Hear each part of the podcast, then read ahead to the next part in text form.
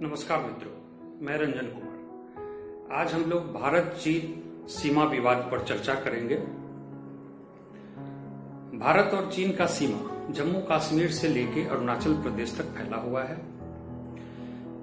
इसको समझने के लिए इसके पृष्ठभूमि में जाना ज़रूरी है। भारत चीन सीमा को मुख्यतः दो भागों में बांटते हैं।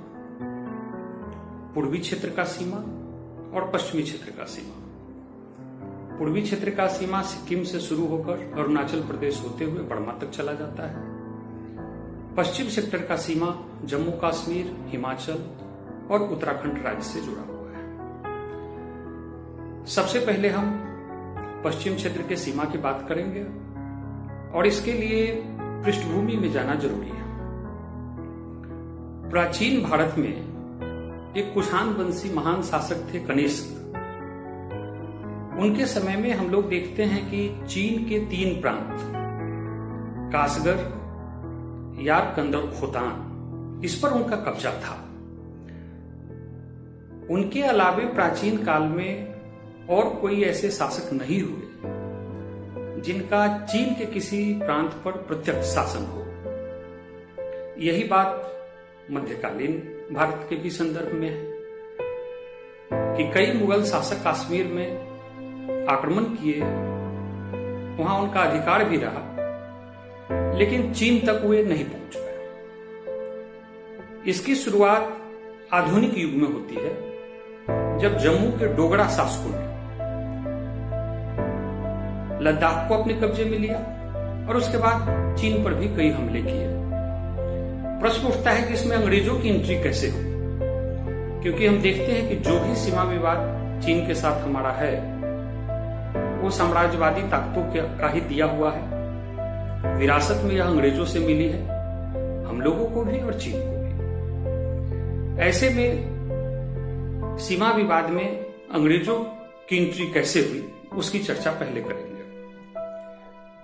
सबसे पहले 1834 में सिखों ने लद्दाख को जीत लिया।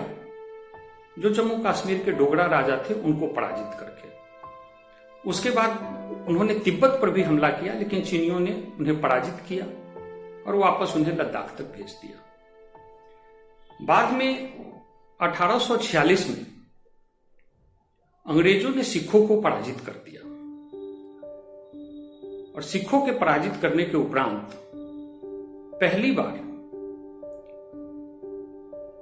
लद्दाख पर उनका कब्जा हुआ और इस तरह से अंग्रेज़ों का सीमा चीन के सीमा से मिल गया। इसके बाद सीमा निर्धारण के लिए अंग्रेज़ और चीनी शासन के बीच बातचीत शुरू हुई, लेकिन ये बेनतीजा रहा, इसका कोई निष्कर्ष नहीं निकला।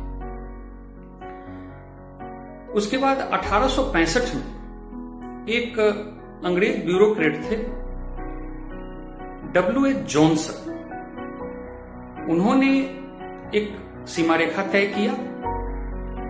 इसमें अक्साई चीन का जो हिस्सा है, उसको जम्मू कश्मीर के अंतर्गत दिखाया गया। अक्साई चीन का मतलब कि जो अभी भारत का मैप है और उसमें जम्मू कश्मीर के जो दो शीर्ष दिखाई देते हैं, उसमें दाहिने तरफ़ का जो शीर्ष है, वही अक्साई चीन का हिस्सा है। तो जॉनसन लाइन के रूप में जो सीमा रेखा बनाया गया, उसमें अक्साई चीन को जम्मू कश्मीर में दिखाया गया। इस समय इस समय चीन में आंतरिक विद्रोह था और ये अक्साई चीन जो था, वो चीन के सिकियांग प्रांत, जिसको उस समय में जिनजियांग भी कहा जाता था, सेनजियांग भी कहा जाता है, उसके अधीन था और कमोबेश उसकी स्थिति स्वायत्त जैसी थी। तो उस समय में 1865 के समय में सिकियांग चीन के प्रत्यक्ष नियंत्रण में नहीं था और वो बाहर हो गया था उसके नियंत्रण से। इसमें अंग्रेज़ों को जॉनसन लाइन तय करने में कोई आपत्ति नहीं हुई, क्योंकि चीन में आंतरिक विद्रोह की स्थिति थी और सिकियांग उसके नियंत्रण में नहीं था। परिस्थिति तब पलटी जब चीन का पुनः सिकियांग पर कब्जा हो गया। ऐसा हुआ 1878 1878 में। और इसके बाद फिर अंग्रेज़ों से उनकी टकराहट शुरू हुई, सीमा विवाद फिर से शुरू हुआ। इस समय में परिस्थिति एक जगह और बदल रही थी। रूस काफ़ी मज़बूत हो रहा था और उसकी जो साम्राज्यवादी इच्छा थी, वो टकरा रही थी अंग्रेज़ों से। ऐसे में अंग्रेज़ों को डर था कि कभी भी रूसी हमला हो सकता है।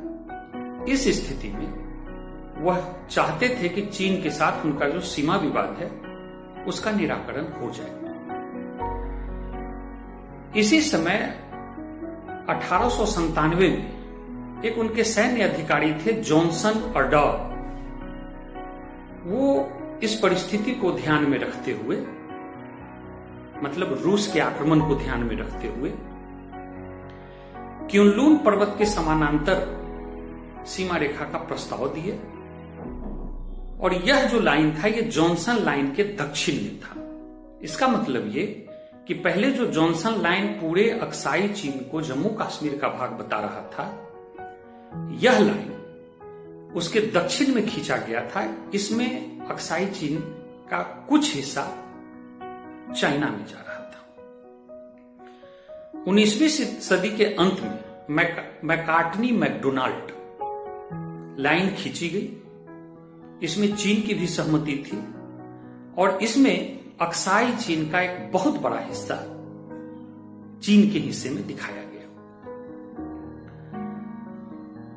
अक्साई चीन एक पठारी क्षेत्र है, जनविहीन क्षेत्र है, वहाँ वनस्पति का बिल्कुल अभाव है, लेकिन उसका सामरिक महत्व काफ़ी ज़्यादा है। अब आते हैं बीसवीं सदी के शुरुआत में। बीसवीं सदी के द्वितीय दशक में चीन में आंतरिक विद्रोह शुरू हो गया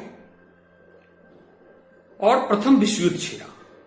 इसमें चीन की स्थिति थोड़ी कमज़ोर हो गई और इसकी, इसी कारण स्थिति बदली यहाँ इसका फ़ायदा उठाकर अंग्रेज़ों ने पुनः 1865 के जॉनसन लाइन को ही जिसमें अक्साई चीन को जम्मू कश्मीर का हिस्सा बताया गया था। उसी को वो पुनः मानचित्र पर दिखाने लगे। चीन की तरफ़ से कोई विरोध नहीं हुआ क्योंकि उनकी स्थिति थोड़ी कमज़ोर थी। लेकिन ग्राउंड स्तर पर इस रेखा के डिमार्केशन का कोई काम अंग्रेज़ों के द्वारा नहीं हुआ। ये रेखा सिर्फ़ मैप में दिखाया गया। 1947 में जब भारत स्वतंत्र हुआ तो मोटे मोटी यह सीमा क्यूनलून पर्वत, अक्साई चीन, सल्ट फ्लैट, काराकोरम पर्वत और पेंगोंग लेक तक समानांतर आता था। अब हम कुछ बात पूर्वी फ्रंट की करते हैं, जो सिक्किम से शुरू होकर अरुणाचल प्रदेश तक जाती है। 1826 में अंग्रेज़ों ने असम को जीत लिया। उसके बाद, कई युद्धों के बाद उसने बर्मा को भी जीत लिया। और हम लोग जानते हैं कि वहाँ जो असम का पूरा क्षेत्र है और पश्चिम बंगाल का जो क्षेत्र है, दार्जिलिंग से सटा हुआ, वहाँ अंग्रेज़ों ने बड़े बड़े चाय बगान बनाए। अब उसकी रक्षा का प्रश्न था। हमेशा अंग्रेज़ों को डर रहता था कि हिमालय के पार की शक्तियाँ आकर उस चाय बगान को नष्ट कर सकती है।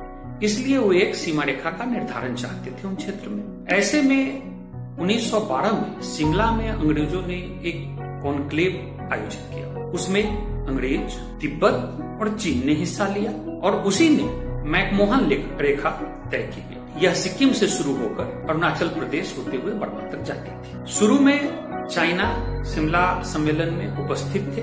वहाँ उन्होंने अपने असहमति के कोई सुर नहीं प्रकट किए, लेकिन जैसे ही वो अपने राजधानी पेकिंग पहुँचे, वहाँ मैकमोहन लाइन को मानने से उन्होंने इनकार कर दिया। लेकिन अंग्रेज़ और तिब्बत की सहमति से यह सीमा रेखा बन गई। और 1914 में इसी के आधार पर तिब्बत ने चीन से अपनी स्वतंत्रता की भी घोषणा कर दी। इतने डिस्कशन से स्पष्ट है कि जो हम लोग पढ़ते हैं कि चीन और भारत के बीच में मैकमोहन रेखा है, यह मुख्यतः पूर्वी सेक्टर है पश्चिमी सेक्टर से इसका कुछ लेना देना नहीं है। तो स्वतंत्रता तक यही स्थिति बनी रही।